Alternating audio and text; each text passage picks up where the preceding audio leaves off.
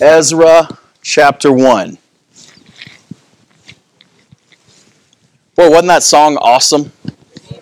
That was fantastic. Heard that one on the radio. I've never heard it in church, and I just loved how they did that. That was really good message in that song.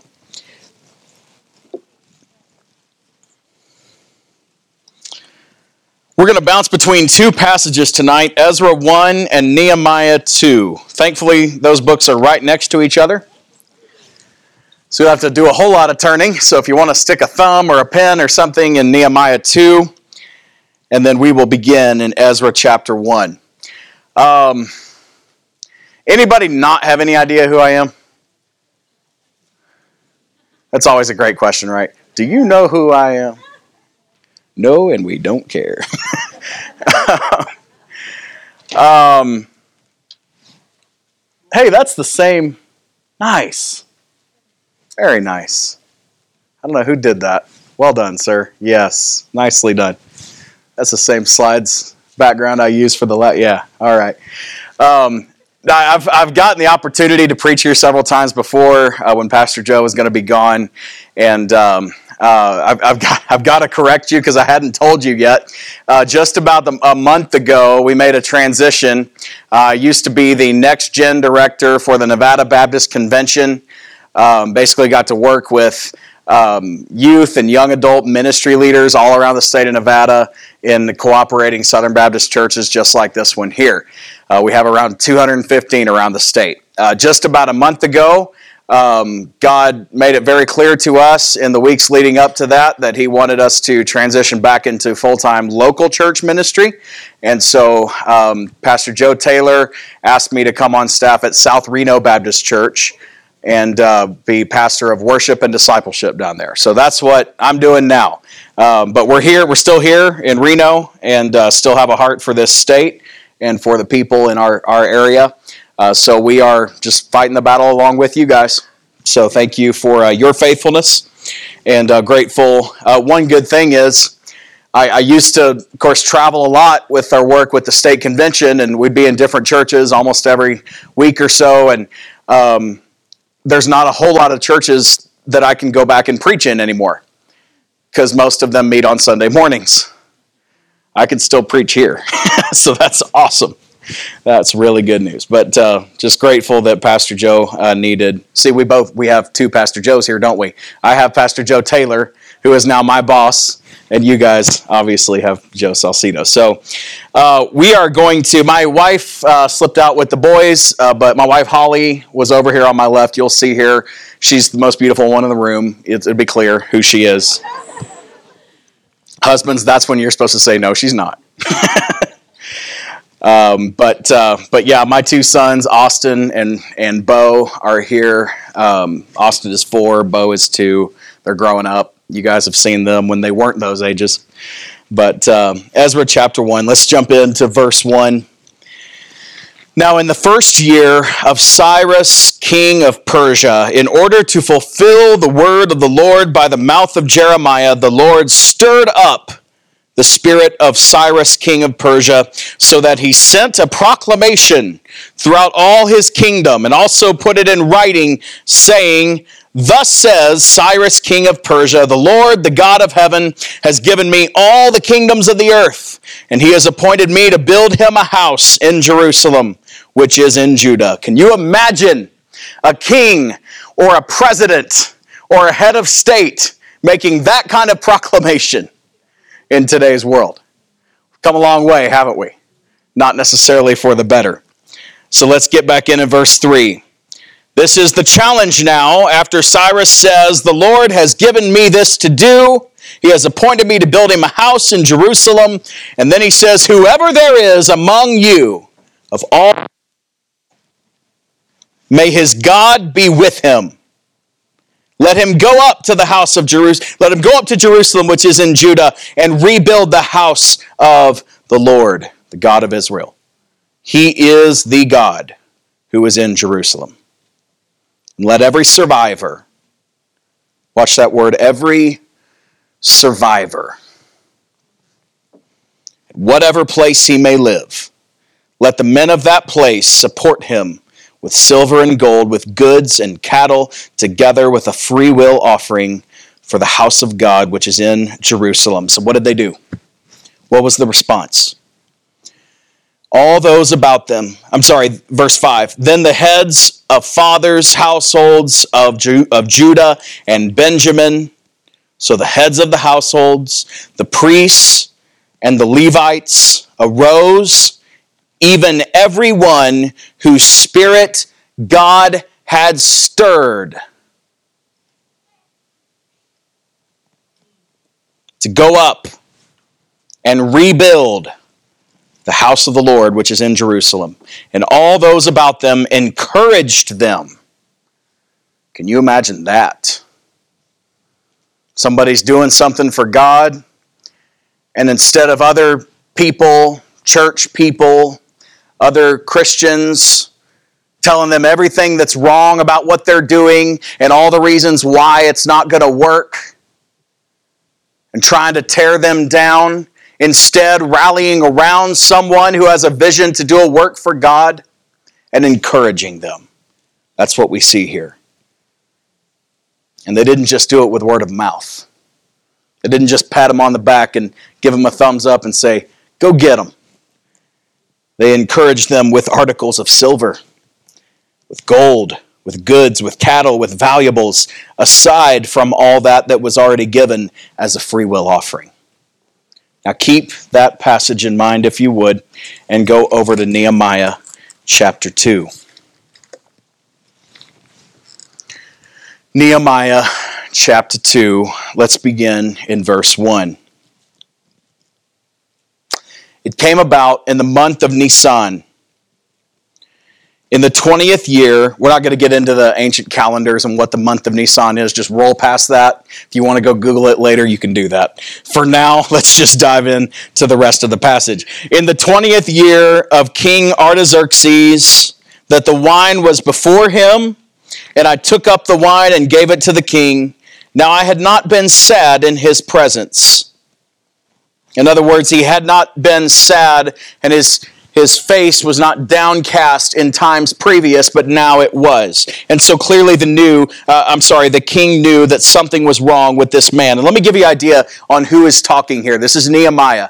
He was the cupbearer to King Artaxerxes. The cupbearer was an incredibly prestigious and powerful position Literally, the job of the cupbearer was to taste the cup before the king drank it. And so, if someone was trying to poison him, they would poison the cupbearer instead. He would die first. Obviously, that had to be a very trusted person. And so, Nehemiah was this person. He was also a devoted follower of the one true God. And so the king, realizing something is wrong with Nehemiah, and that's not the usual, he says to him, Why is your face sad, even though you are not sick? This is nothing but sadness of heart. Well, that's true, it was. And then Nehemiah says, I was very much afraid. And I said to the king, Let the king live forever. Standard preface to whatever you were about to say to the king. You had to kind of open with that. He says, Let the king live forever. Why should my face not be sad when the city, the place of my father's tombs, lies desolate and its gates have been consumed by fire? Then the king said to me, What would you request? So I prayed to the God of heaven. He didn't just shoot from the hip, didn't just say, Ha, the king's given, here's my big chance. The king asked what I want. Instead, he instantly went to God in prayer. Said, God, give me wisdom here on how to communicate this need, this great need to my king. So I said to the king, verse 5, we know that this is coming from God's wisdom given to Nehemiah. He says, If it please the king, and if your servant, myself, has found favor before you, send me to Judah to the city of my father's tombs, that I may rebuild it. Now, let's go down to verse 16. The verses that we skipped over talk about how the king sends him on this mission. The issue here was the children of God, the people of God, the children of Israel had been in captivity. And their city, Jerusalem, capital of the kingdom of Judah, had been destroyed. The walls had been torn down the temple had been torn down. And Nehemiah, upon impression from the Most High God, had arrived at the point where he said, This is enough. I cannot continue on in my position of power and influence over this non Christian king. And my life continues to flourish and thrive, and everything's okay, but in reality, I know that my homeland is destroyed. My people are without a place to worship their God. And so he said, Enough is enough.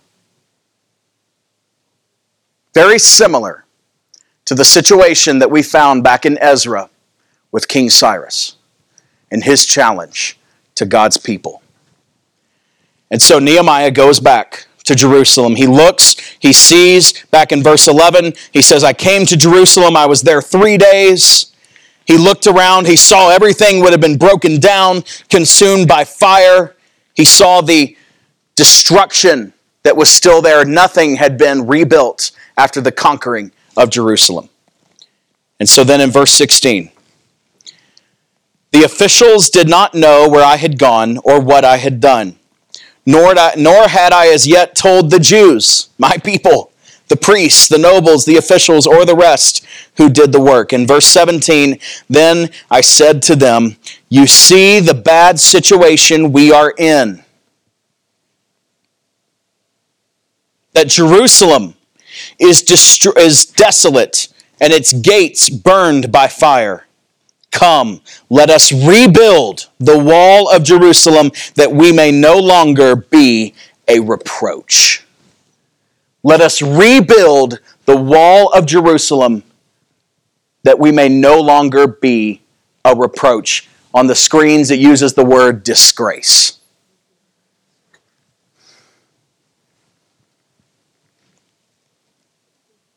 Verse 18. Then Nehemiah told them how the hand of his God had been favorable to him. And he said, The king's words which had been spoken to him, which was a huge breakthrough. You realize this was the conquering kingdom. They had no mandate that they had to go rebuild that city. There was no reason for that. God had done a work in this king's heart in allowing Nehemiah to go on this mission. And so he said, God has opened the door for us. And the response to them, then they said back to Nehemiah, Let us arise and build. On the screens, let us start rebuilding. So they began this good work. They put their hands to this good work. Now, I want to tie these two passages together. Even though they're two different occurrences in history, as we read through the Old Testament, there's similarities here. One, God stirred up the heart of good King Cyrus. Two, God stirred up the heart of his man, Nehemiah. But in both places, the challenge went forth let us build up the place of God. Let us rebuild. Let us do this good work. And so, back in Ezra chapter 1 and verse 3, I want us to notice a few highlights from these two passages that we read. First, anyone can build the house of God, not just a pastor, not just the one in charge, anyone can build it. Look in verse 3 of Ezra chapter 1. Cyrus challenged to the people of God, he said, Whoever there is among you of all his people, anyone, man, woman, child, at any stage of life, anyone can build the house of God. If we look at this place, we see a beautiful building. This place has gotten more beautiful over recent history. Every time I come here, there's something new and different about this place. I hadn't seen the little informational desk out here with the, the new signage and all that. I love it. It looks awesome. You guys are doing an amazing job here. And this is a beautiful place, right? What if this building was taken away from you next week? Something happened, have no idea what, but all of a sudden you don't have this place to meet anymore. Would this church disappear overnight? Talk to me, y'all. Would this church disappear? Why? You lost your building. The church is you. And you know that. Many of you already know that. The church is not this place. Now, you're trying to make this place look as nice as it can, and so you should. God is certainly worthy of that, as He's given you this place to meet. But, y'all, the church are the, the people sitting in this place. And so, if we are building up the house of God, we are talking about adding more members into this body, more people into this body, because we believe, one, what is being preached in this church. We believe in what is being sung in this church, and we believe that the mission of this church is in accordance with the mission given to the saints in the Word of God. And if you believe that what is happening is here, needs to be happening all around this city, then you will go out, you will try to bring more into this place, and you will try to build up this house of God. And so, this challenge that Cyrus was giving to these people is applicable to, as applicable to us today as he says whoever there is among you of all his people and that's my challenge to you whoever there is among you I can't talk to every single person in here and expect you to go out and pour energy and pour time and pour emotion and effort and expense into building relationships with people and inviting them into this assembly and seeing God make a change in their heart and life. I can't expect that every single one of you is going to go out and do that, though I pray that that is the case. But my challenge is whoever there is among you, let's move on. Verse 5 of Ezra 1 Everyone whose spirit God had stirred. On the screens, everyone whose heart God had moved. And so that's who I'm talking to tonight.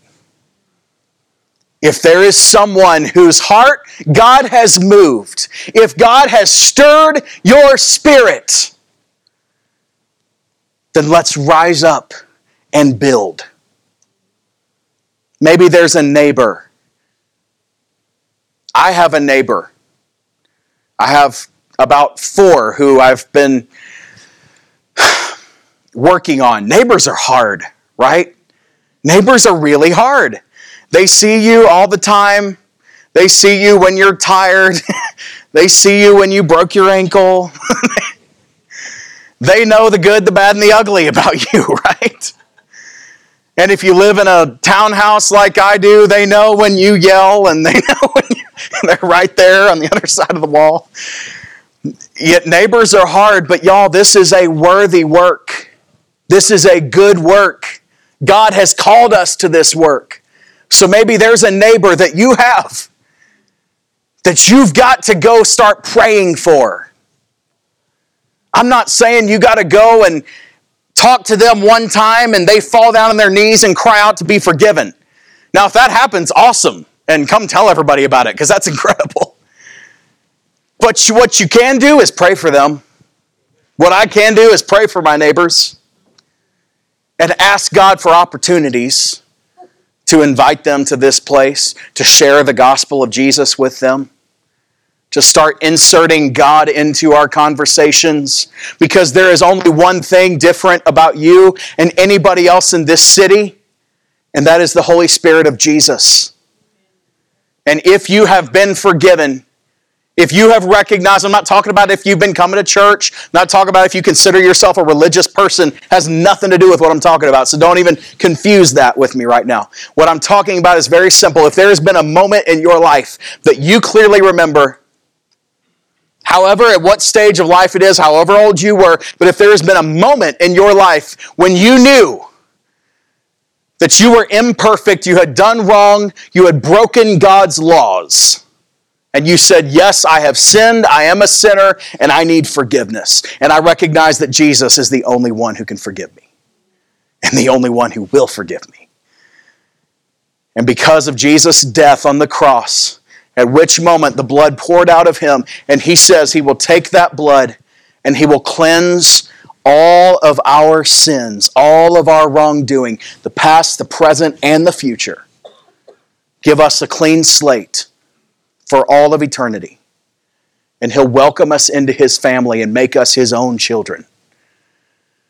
And so, if you recognize that offer from Jesus Christ, from God the Father, and you said, I need to be forgiven, and you asked Jesus through prayer and said, Please forgive me, I am a sinner, and I accept your salvation then you are considered, according to the Word of God, a child of God. You are forgiven for all time. And so, if I'm talking to you who have been forgiven, and if you say, I'm not one of those, I'm not asking you to slip your hand up right now. Maybe later I will, we'll see. But, but please don't leave this place without talking to me, talking to someone here. Many, many people here would love to take the Word of God, the Bible itself, and show you exactly how God promises forgiveness of sins to all of us. So don't leave here without settling that today. But for those who know that you stand forgiven, you are God's child, I ask, I plead with you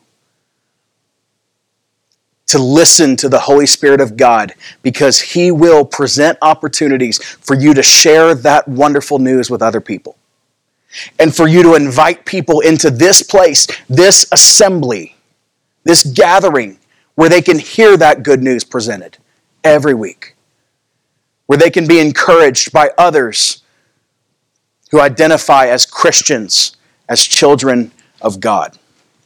And so, whoever there is among you whose heart God has moved, let's rise up and build. One final thought from Ezra. Each place must rally together to help. Let's break it down like this each individual, each family, each entity within this church must rally together to help build. We find this in verse 4. It says, Every survivor, at whatever place he may live, let the men of that place support him with silver and gold. So let's try to make an application here.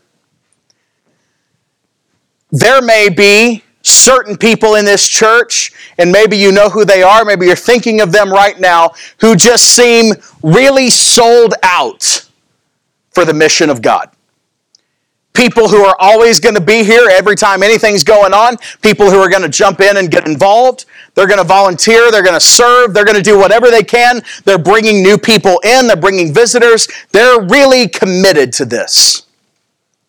What God is saying here is support those people. And then everyone must rally together. Be inspired by those people. Be motivated by those people. My dad is a master, um, how do you say, the sharer of the gospel. We used to have a term, we called it soul winning. Soul winning. Because you're going out and trying to win people so God can save their souls. Now, we can't do any soul winning on our own. Only Jesus can win their hearts and their souls over uh, to His truth. But He uses us as vessels to go communicate that truth with people. And my dad was excellent at that. He had committed his life to it. And you know something he told me? He said, Never go out and share the gospel of Jesus alone if you can help it. Bring someone with you. Because if you are going to tell somebody about Jesus, someone else needs to watch you do that. They might love what happens. They might get excited by that.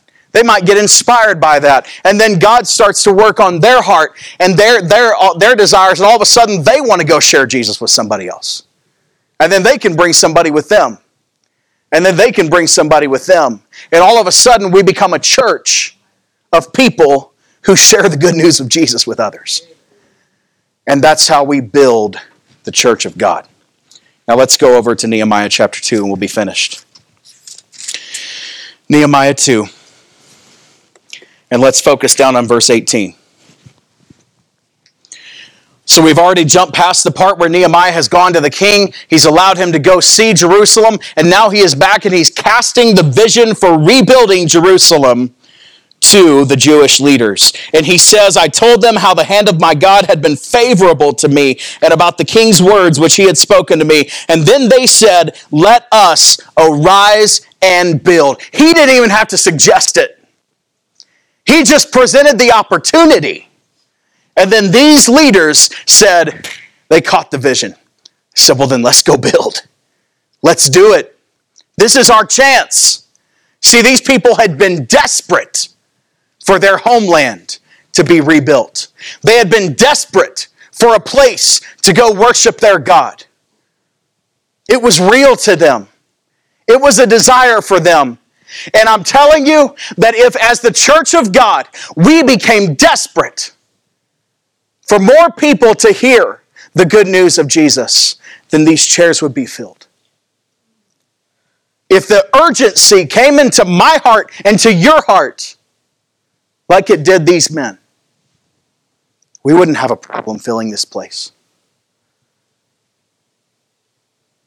You'd be trying to figure out how to fit everybody in here.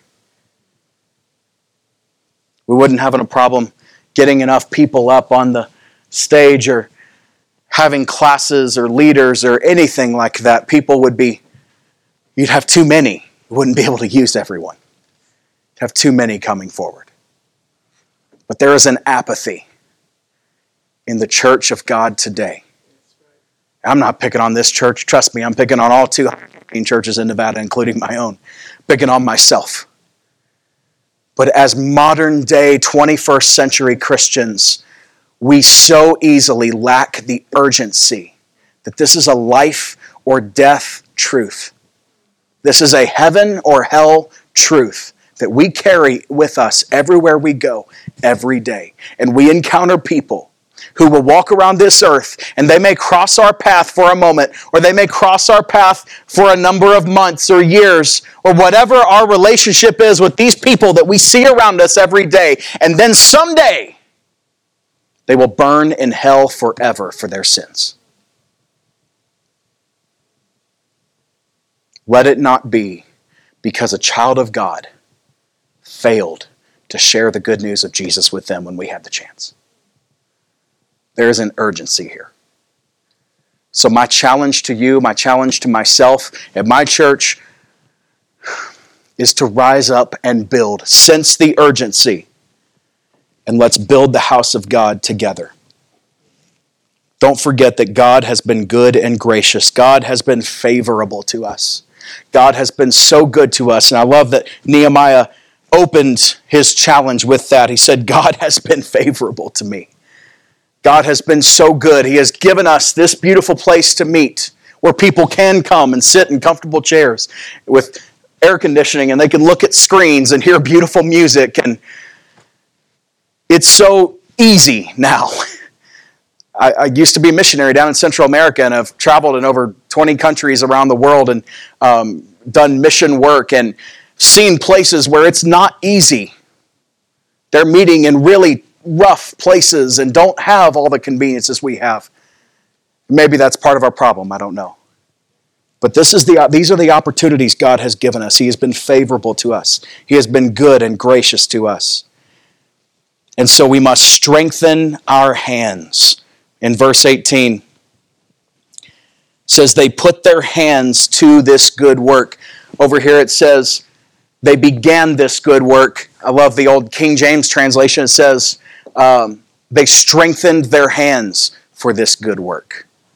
What can you do to strengthen your hands so God can use you to help build the house of God, this place. You understand what I'm asking? What can you do to put yourself in a position where God can use you? Maybe you need to memorize some scripture that you can share with someone. Maybe you'll encounter someone at work or someone in a conversation that's hurting. Maybe they'll have a death in the family. Maybe they need peace from God. Maybe there's some scripture you can commit to memory that you can share with someone, not because you're always carrying a Bible around with you, but because you have hidden God's word in your heart. And then the Holy Spirit of God will bring that back to mind and say, share this peace, share this truth with this person in this moment. This will offer an opportunity for them to encounter me, for them to meet me, and their life to be changed. What can you do to strengthen your hands? Maybe you need to recommit to prayer. Maybe you've grown lax in your prayer life. Maybe there's times throughout the day where you'll go hours or even days or weeks at a time without intentionally going to God and meeting with Him in prayer. What is it? I don't know what it is for you, but would you purpose in your heart that, that you will go to God and say, God, strengthen me so I can build my church? Strengthen me so I can take ownership of this place. Finally, it's a good and worthy work. The last of verse 18, they put their hands to this good work. It says they began this good work. You don't have to turn there, but I'm going to look over at 1 Corinthians chapter 15 and verse 58. Therefore, my beloved brethren, be steadfast, immovable, always abounding in the work of the Lord, knowing that your toil or your labor or your work is not in vain in the Lord. This work is not in vain. This work, you will not pour yourself into something and then come up with egg on your face. You will not put your energy and your time and your expenses and your emotions into building up this house of God and then come to the end and say, well, that was all in vain. Nothing is ever in vain in the Lord. Now, something is in vain in Sanballat's effort, I guarantee you that. Something is in vain if it's done in your effort for your goals and your agendas. I guarantee you that. But nothing is ever in vain in the Lord. This is a good and worthy work. Lord Jesus, I ask that you would purpose, allow us to purpose in our own heart, God. Reveal to us exactly what it is that you would have us to do to build up this church, Lord. Show me how to build up my church. Show this faithful body of people how to build up this church. God, I love seeing the people gathered here every time I'm allowed to come. I love seeing the improvements they've made to this building every time I'm here. But God, I know you want so much more. I know you have such a greater vision than Pastor Joe or anyone else has for this place.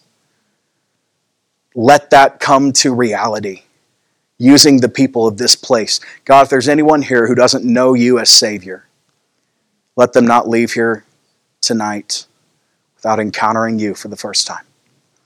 With our heads bowed and our eyes closed, can I ask you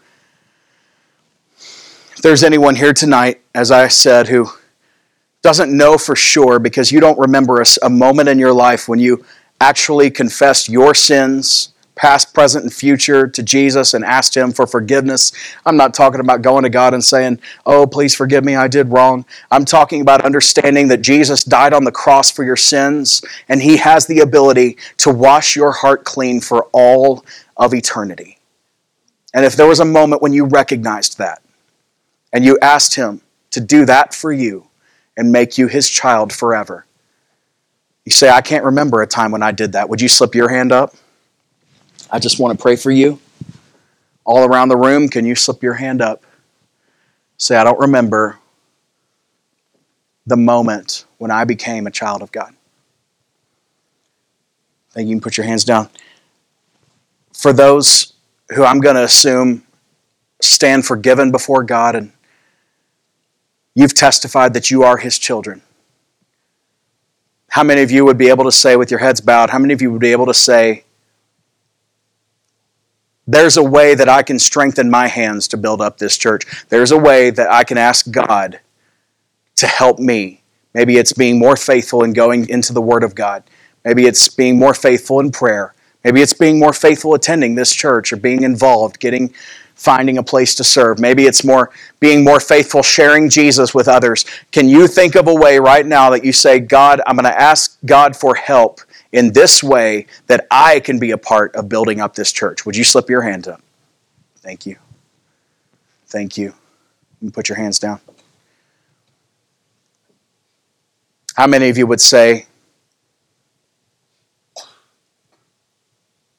I want to be a Nehemiah, or I want to be a Cyrus. I want to be a leader. I want to stand up and say, I want to challenge others. I want to stand up and say, let's rise up and build. And of course, this won't be everybody. But how many of you would say, I feel God moving in my heart, and I want to talk to Pastor Joe, I want to talk with the leadership, and I want to find out what way I can stand up and help lead this rebuilding of this place. So these chairs are filled. So people are being saved. People are being baptized.